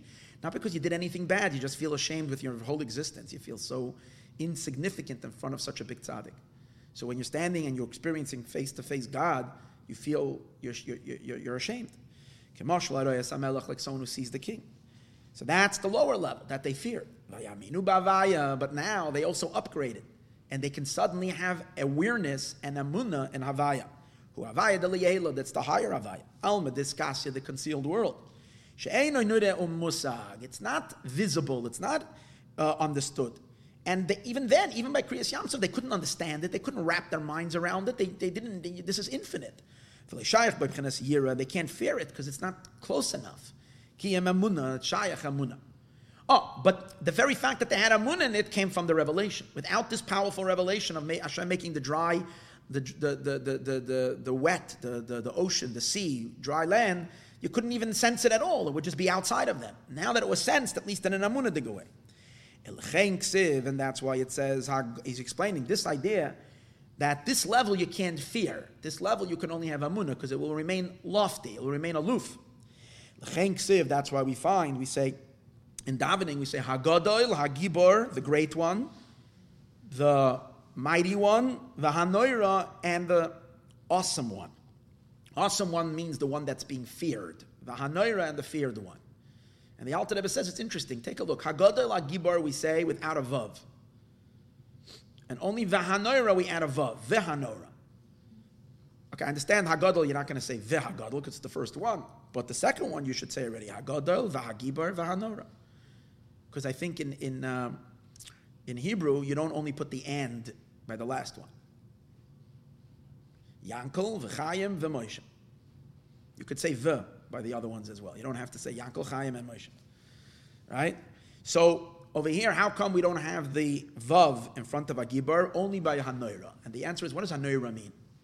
Noira means, Nora means that God casts a fear over you. Nora means you're, he's, the, he's the feared one. Ah, in order for him to be feared, he must miniaturize himself because we need to be able to experience him and feel him. And we can't feel him up close unless he shrinks himself down to be the super God that creates the worlds. But that itself is a tremendous shrinking of himself, like we spoke earlier. But in order for us to feel him up close, he has to do that. Because if he remains in his transcendental, he's too far from our. We have no grasp, we have no vision in him. Have, so he's outside of our senses. If he's outside of our senses, we can't fear him. So Hagadol Hagibar, that he's great and that he's mighty, can be even when he is above. But Noira, he has to come down, and that's what the Vav is. What's a Vav? A Vav is a line down. Hashem has to lower himself down to be mighty. Not mighty, um, to be awesome, that, that he casts fear upon us. For him to be noira, that you need to have a vav. Hu b'chenes am lamata, he has to draw down. Liyos b'chenes noira, that he becomes uh, feared. Okay, so that's the idea. That's why we're explaining that the lower Havaya we can fear. The higher Yud Kevavke we have Amunah in. Now he's going to explain what's Moshe doing here. It says they believed in Hashem and Moshe his servant. As I told you earlier, without a without Moshe's neshama, we would never be able to experience. This is so outside our zone.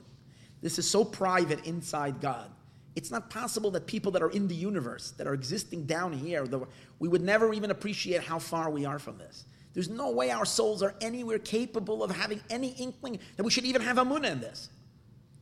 That's why Moshe Rabbeinu is called the faithful shepherd, which means he nurtures our amunah. He drips the amunah inside of us. What does he mean he drips?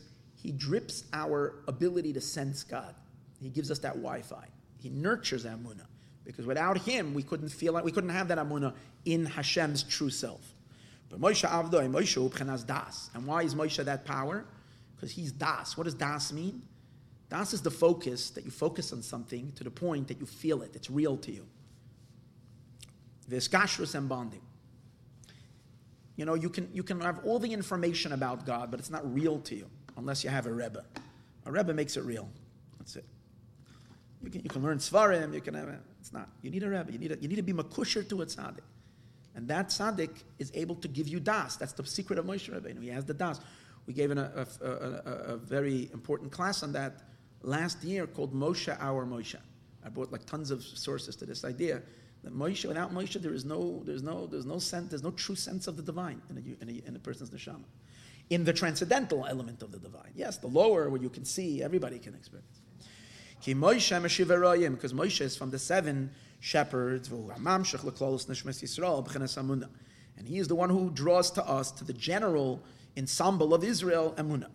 And that's why it's called the faithful shepherd. The Roya Nemon, that he's the faithful shepherd. In Aramaic, it's called Reya Mehemna, and in Hebrew, it's called Roya Nemon. He nurtures and he feeds and um, he supports umamshich and he draws Pchenes Amuna, the Amuna, into our soul. Like it also says, Bechol Beisi, in all of my house, Nem, Nemonhu. He is trustworthy. Over here it means he is the one who receives the Amuna. He is the headquarters of Amuna. And he's the one who connects the sensitivity of the two Havaya, that one Havaya, the lower Havaya, should be sensitive and feel the higher Havaya. Because once Hashem drops the lower Avaya down and separates it, kind of, emanates it outward to be a source of creation, it's possible for that energy to kind of lose touch with Hashem's higher Havaya. The two Havayas could be separated. Moshe connects them, as it says, Vayikra Havaya Havaya. He's not just influencing us, he's influencing the whole divine power in creation to remain attached to its source It's possible that the energy in creation can float away and become like not conscious of the Aibershter's higher self. Like basically, I'm a little feverish. I can say things that I wouldn't say other time. He basically keeps God together, Moshe Rabbeinu as well. Or else, you know, like the, the, the various different energies can kind of like float away. Where one becomes like this becomes the source of creation, and that's like eh, there's a disconnect. And, and Moshe Rabbeinu, that's Das. He, he's a divine power of Das. Das, when you're not in a state of Das, you're scattered. When you have Das, you're focused. It focuses your, all your, your entire being into one thing. And that's why the sages say, Ata yira milsa zitrasihi. Sages say, Moshe Rabbeinu says to the Jewish people, what does God want of you already? What does the Abish want? All God wants us to fear God. So the Gemara asks, is that considered nothing? Fearing Hashem is very difficult. Well, why do we say it's considered nothing? So the Gemara answers, who's talking? Who says this? Moshe says it. For Moshe Rabbeinu, it's a small, it's not a big deal. Lagabe Moshe, fear is not a big deal. It's a small thing. So in Tanya, he gives already a whole explanation in it. I'm not going to go right into it right now. But what does it mean according to this? According to his Pirish over here, it means Lagabe Moshe Milsa says means that fearing God fearing God is considered literally a very small, small madrega compared to Moshe. Why? Because the fear level of fearing God, we said before, is in the lower Havaya. And so people could people that people that the lower Yud Ke Vav Ke is all they can access. So to them, if they attain it, it's a very big deal. But Moshe Rabbeinu was plugged into the higher Havaya. And to him, if you're experiencing an experience that's only related to the lower Havaya, not to the higher Havaya, if you're not, and which the higher Avaya you can't fear. The higher Avaya you can be aware of and you can melt into it, but not fear it. Fear it is a feeling that you're a somebody and you're very much experiencing and fearing it. But you can't fear the Aibershter. You can either be him or, I mean, in some way it's called the highest fear, but it's not a fear of a tremble, it's you don't even exist. So in Moshe Rabbeinu, Vanachnu Ma, I'm what? He's not trembling, he's just not existent in Havaya. And therefore, a Jew who's shaking like a leaf in front of God, big deal. It's a small level because obviously you're only experiencing the lower Havaya, which is fearable. In other words, you're, you're experiencing God as a king, as a mighty power. But God is infinitely beyond that, the truth, absoluteness of the Aibershter. So, Monashach, Either you're just having a moon in it, or if like, you're like Moshe, you're plugged into it, then you just don't exist. But it's not that you're fearing. Fear is a feeling when you have a self and you're feeling and you're standing next to something very big, then you fear. So to Moshe, and being that that's only Shayach and the lower Havaya, because lower Havaya, even if you feel it, doesn't cancel you completely. As we said earlier, the lower Havaya supports your existence. So it doesn't cancel you completely. So someone who has fear of God, even if it's a very powerful fear, to Moshe, who's, who's, who's, who's, who's the man, who's the being who's plugged into the Havaya Deliela, this is Milsa Zitrus, it's a small little, love. it's not considered a, a, high. He's not impressed with it, so to speak. Oh, but once Moshe Rabbeinu, Moshe Rabbeinu gives us a, a ride, he picks us up. Moshe is our elevator. The Jewish people were elevated to the higher Avaya. And how do you see that Moshe elevated us? By Har Sinai, not by Har Sinai, by Kriyas Yamsuf to the higher Havaya. It was when Moshe told the Jewish people, stop making noise, be quiet. It was the moment when he told them that, he basically was teaching them, how do you experience Havaya Deliela? He wasn't teaching them, he was bringing them into the experience of Havaya Deliela. When you enter into Havaya Deliela, you're mute. You don't shuckle and make and, and fear, you just don't exist. That's what he said to them. Va'atem tachrishin, you be silent. Because he took them into the experience of Avaya Deliela. Shtika, b'china shtika. Eh, Alma discassia, the concealed world. Okay, the last piece now. Now it says in the pasuk. Now he's going to explain. Then it was experienced in Amuna. When Mashiach will come, it's going to be even the higher Avaya is going to open up to us fully and what we're going to experience of it, as we said earlier, is an uncontrollable joy. A joy that is, that is just going to be, it's an infinite, because when you experience Avaya Deliela in, in, in a, let's see, it says in the Pasuk, in the river they crossed, or they will cross with their feet. Sham nismachabai, there we will rejoice in him. So this Pasuk um, is implying that we will, in, that this is in the future. It's not talking about the past, because it says we will.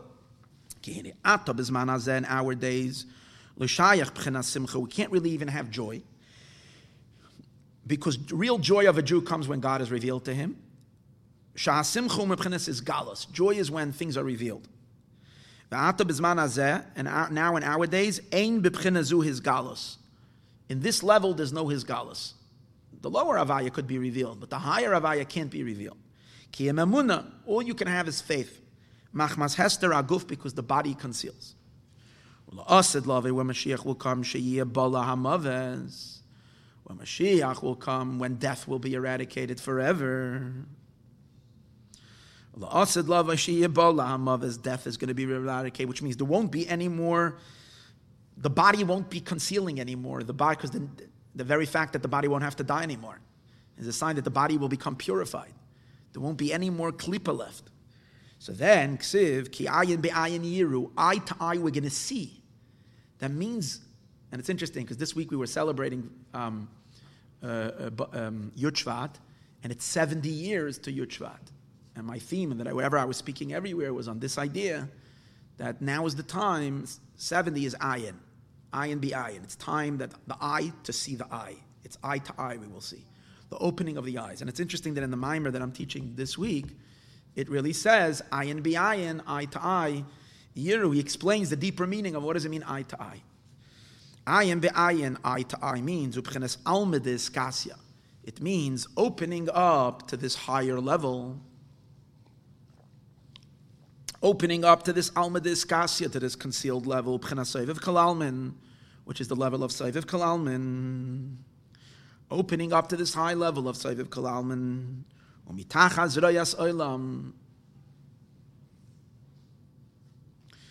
It's, it's, it's, I,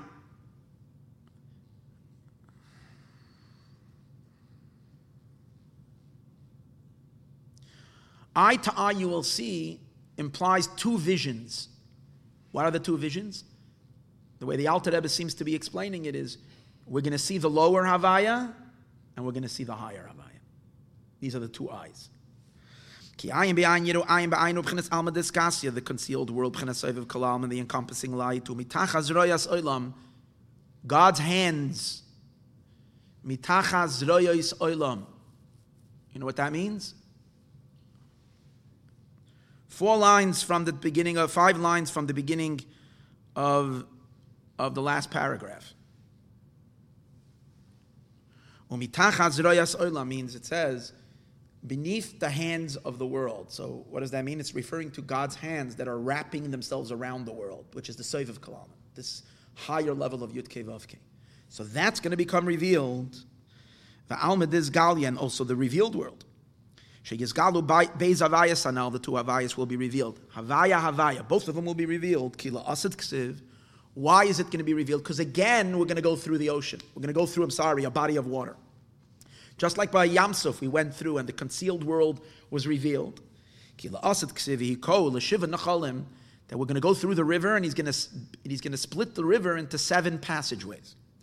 And it will be a, a, a passageway to the remnants of his people. Yisrael is a pasuk in Yeshaya, Perik Yud Aleph. Yisrael, like it was to the Jewish people, when he went up from Egypt. The concealed will, will, will reveal itself. And this it says in the pasuk, In the river they will go through with their feet. Sham nismacha, then we will rejoice. Lashon asid. Then we will, v'sham dafkin, over there nismacha. We will rejoice. Bahasaga, basagas, havaya We're going to have a grasp in the higher havaya. How is it possible we're going to have a grasp in havaya We said it's not graspable. You can only have it in amunah. That's the chiddush of Mashiach. That's Tairase Shel Mashiach. Mashiach's Torah is going to be a, his galus of Seviv Kalam, and in a way that we can grasp the ungraspable. Now it's only in a state of amunah. Now is when we make it happen. Meaning today is when we generate the Havaya. Remember we said earlier, Asa Havaya b'Mitzrayim. Today is when we generate it through every time we break our egos, every time we do a skafia and a whatever, uh, we receive that reward that we're able to experience Seiva Kalam. Now we need to do through departing from bad, in a state of bittel, and in a state of surrendering to the Aibershter. In other words, we don't understand it. We just surrender, we acknowledge. And in our work, and in our work below, we cause above this to happen. Canals, we said earlier. That's why the sages say, An amazing thing. The sages say, someone who doesn't bow down by moedim, which means someone that doesn't activate this yud. What is bowing? Bowing means surrendering. It's the bittel. It's the yud. Remember, we said that everything has to start with sur meirah, going, and it's expressed in a bowing. So the sages say, someone who doesn't bow down by moedim, his, his spine is going to become a snake. That's what it says. The sages, yeah, sages are really cool, no? They came up with a, with a, with a real good one. They said, oh boy, we're going to get people to bow down by Moedim now. Everybody. You want to have a spine, a snake? No. So bow down. What is a deeper meaning? It means like this. In order for you to experience, this talking about by Tchias by the resurrection of the dead. So here's the thing. Why, why are the dead going to be, are going to be resurrected? They died already, which means life, the life force that was within them, didn't have any power to give them more life. And therefore, he died. Suddenly, they're alive again. Hold it. What's with you? You died already. The answer is that, yeah, the Mamalakalam life force that was there is measured. So even in a person, it has a measure of how much body and soul can live together. And then it expires and it dies. Once, uh, however, how's Tchias HaMesim going to come about? Tchias HaMesim is going to come about because the Soviv Kalama will be revealed. The world will start responding to this infinite power. God, God is going to be creating the world from the, from the ten sphirot that are still inside of Him, not never left Him, and therefore they're still infinite, they're Ein Sof. And that's what's going to be felt within the creations. And therefore, even dead things, like even though the body died already and kind of expired from life, this life is going to make it live and live forever. Then I'm saying it's a much higher infinite life force. Oh. Uh, but in order to be able to prepare for that light and live with that light, we said before, t- you have to do it today. You, today you activate the Saiv of Kalam, you connect yourself. Not only do you connect, you make God have that, that Yud K Vav K inside of him. We said before, every time you bend your ego. So therefore, it, if you don't bow down by Moedim, bowing down by Moedim is the source for every time you say no to yourself. That's what bowing down, because bowing down means I'm surrendering to you. So if you're not doing that, then your spine is a snake, meaning your spine belongs to the other side. It belongs to the unholy, and which that, which that will eradicate. That doesn't can't respond. It's, it's why? Because that's unholiness? Unholiness is that it doesn't have bittel. And to live in this reality means to live included in God, to be part of His, his reality, to live as Him, not as us. Because if we live at us, we only have very little, we, we're, we're, we're very, we, we, we expire very quickly. We live as Him, we live forever, because He is forever, and He's absolute. So when we become part of His reality, how? Because we we identify with His to the point where we suddenly don't even feel us. We were suddenly just Him coming through our bodies, and then we live forever. But for that, you need to have every person's avoda. We, when we we do Torah mitzvahs, we bend and we yield for God, which is all rooted. It's every mitzvah, but what really is the root of it? At least bow down by moedim. At least do something. And if you're not bowing by moedim, which is that idea, then your snake, which means your spine, which represents your entire structure, your being, it was just about yourself. It was never in, in, in compliance with something higher. And therefore, you're not, you, you, you, you didn't stimulate this, and therefore, you're not going to be part of that Soiv of Kalam and revelation. So, your, your thing is a snake, means it belongs to the other side, and it's not resurrected. Kiyesh Beis B'chines, because now he explains what's the, what's the quality of Moidim. Kiyesh Beis B'chines, B'chines Bracha. Bracha means when you understand something, you're drawing it down. Hainam Shacha, it's a drawing something that you can appreciate, and understand. Haidah is when you're surrendering to something bigger than you. Hadah is similar to, to Amunah. B'chenes bittel, which is bittel. B'chenes tshuva ma'asim tovim, which is the idea of tshuva and ma'asim tovim. I think tshuva is the idea of haidah, complete surrender to God, and ma'asim tovim, good deeds, is, is the bracha. Good deeds are already already more related to your mitzias. Like we said before, you have first the yud, and then you have an expansion, a hey. That's why the sages say, it's better to have one hour of tshuva and good deeds in this world, from the whole life of the world to come. One hour of good deeds in this world, tshuva, repentance, and good deeds in this world is more and more valuable than an entire than the entire existence of olam haba. So, what does that mean? What is olam haba? Olam haba is not Gan Eden. I'm sorry, no, no. In this Maimar Chazal, when it says the entire olam haba, it means Gan Eden, souls doesn't mean Tchias Amez. It means the experience, in this context, it means the experience of Gan Eden. Why? Because Gan Eden only relates to the lower Yud Kei Vav Kei. It's just that down here, which the lower Yud Vav as we said before, God as He shrinks to become a source for creation. So in our physical world, even that we don't feel, and we can only learn a little bit try to understand, whatever, feel a little bit. In Gan Eden, since those worlds are more refined, clean, pure, so over there, the, the power of Yud Kei Vav is felt very strongly. But what? Only the lower Yud Kei Vav So the entire Gan Eden experience is only in the lower Yud Kei Vav It's not in the higher Yud Kei Vav That's why the value of the entire Olam Haba is nothing compared to what's going to happen here after Tchias HaMesim, after the resurrection. And what's going to happen here after Tchias HaMesim is what's going to happen here after Tchias HaMesim. What's going to happen here after Tchias HaMesim is what? Is, is a result of our mitzvahs that we do. That's what Chazal say. It's every mitzvah, because in the mitzvah is when you're drawing them down. Tshuva ma'asim tovim. Tshuva and good deeds in this world is more valuable because you're actually connecting to an infinitely superior energy that's not just a little greater, it's Ein Sof greater. Because the life of the world to come, um, Mishem Avaya Latata is the lower Avaya. Biyud Nivra, with Yud, with the letter Yud, Olam Haba was created, but it's the lower Yud. Now we go on top of the page. Mashenkin Tshuva Maisim Toivim Tshuva and good deeds. Shall Yodam through them Nase, we make Pchenas Havaya Deliyela. We create the higher Havaya, Keniskaliya. The Dafka Yedei Pchenas Moshe, because you, but you need Moshe Because without a Moshe Rabbeinu, we have no attachment to this level. Moshe attaches us to this canal. That's why it says by Moshe Vayikra Havaya Havaya. He was the one who was able to connect the two Havayas. Vayikra Koyal Moshe. Moshe called out. Moshe Koyre, and he's the one who calls Umamshech, and he draws down Mahavaya Deliela from the higher avaya, Lahavaya Delatata to the lower avaya. Shahaya Psiktame. Initially, there is an interruption, because remember I told you that between the two avayas there is a line. Now, Moshe is able to blast through that line, make the lower Avaya feel the higher Avaya, and to bring into the consciousness of us, Emuna, and the ability for us to surrender and break ourselves so that we can stimulate and create and bring about this will inside Hashem, the higher Avaya, for the contraction. Through Moshe becomes detachment and the connection of these two levels of Avaya.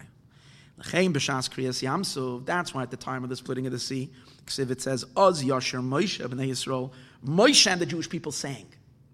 Then they sang, and it says they dafka sang with Moshe, because Moshe brought them up to this. And what did they say? They said, Ashira Lashem, I will sing to God, Ki go'oi go'o. He is great and greater. That's these two Havayas. Alma Diskasya, he's so high, this concealed world. Tura de Chashucha, the mountains of darkness. This is this it's beyond light.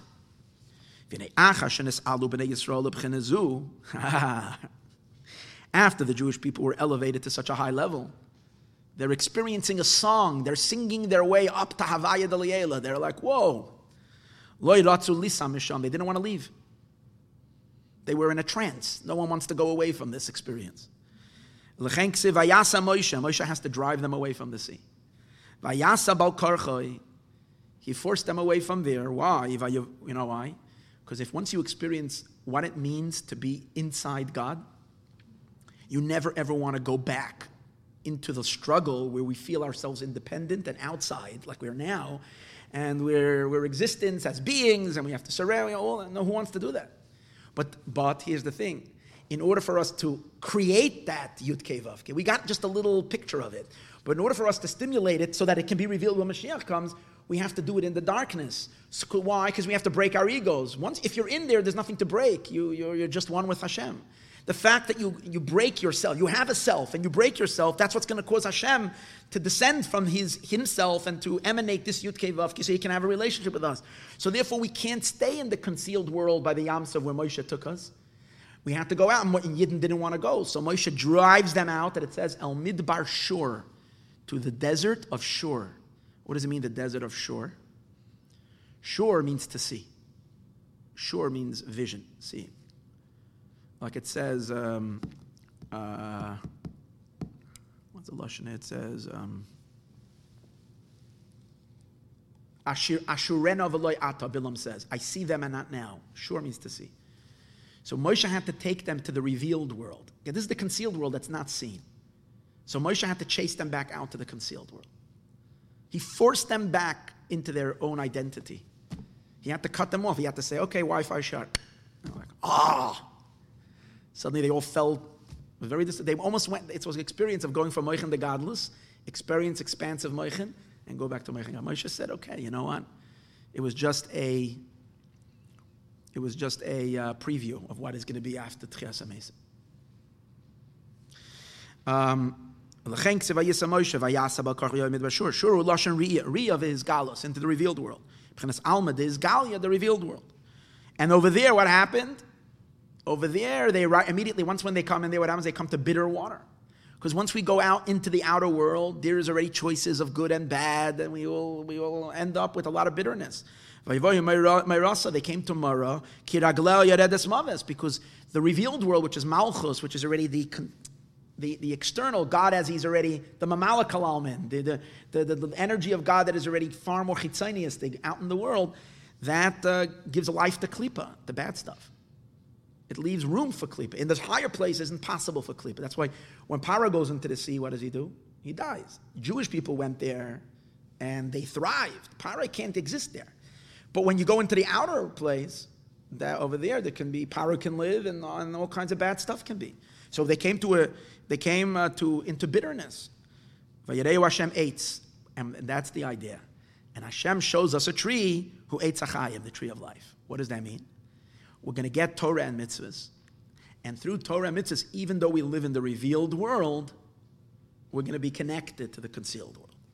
It's different. We're not going to remain in the consciousness of the concealed world. During the next 3,000 years of mitzvah observance, we're going to remain in the, in the, in the revealed world. We're not going to have this experience of being be existing within God in our consciousness as if we're Him, which we really are. But when that dimension is going to be is blocked from us. But the fact that we don't get threatened by the mara, by the bitterness of the world, is because we have Torah and mitzvahs, and they keep us connected. The tree of life, that's, there's, there's no klipa. And corresponding to that was also, similar to that, was also the 42 encampments, travels. Shem Keneged Shem Membeis, corresponding to the name of God of 42, which we know that that's the name of Hashem, that's related to Malchus. They're going higher and higher and higher. And also, Shem Membeis is a name of God that has to do with, with elevation. So Moshe threw us all the way down, Midbar Shur, which was outside, and then we began a process of going higher and higher and higher, but still within the outside, in the outside zone. But we're going deeper and deeper, like Ana Bakayach, which is 42 words, which we say every time we're going higher. Like before we go to sleep at night, we say Ana Bakayach. Uh, before we daven, we say Ana Bakayach. Uh, Friday night, before the Chadaidi, we say Ana Bakayach. This is the, the name of Hashem that takes us on an elevator, that elevates us from the bottom up. Chesed shebechesed, chesed shebegvura. Elchein oisen beboiker, be'erev. And that's why sometimes they traveled in the morning, sometimes they traveled in the evening, which means a world where, you know, this changes up and down, sometimes more light, chesed, sometimes gevura. But this is all taking place in the outer world where we need to do the avodah. And then eventually, after all the avodah is done, we will go back with Moshe, with Mashiach, to taste Terase Shel Mashiach, to have Tchias Amesim, and live in this state of perfect oneness with Hashem. Moshe. But all of this is through the power of Moshe Rabbeinu V'dai Even which implies two things.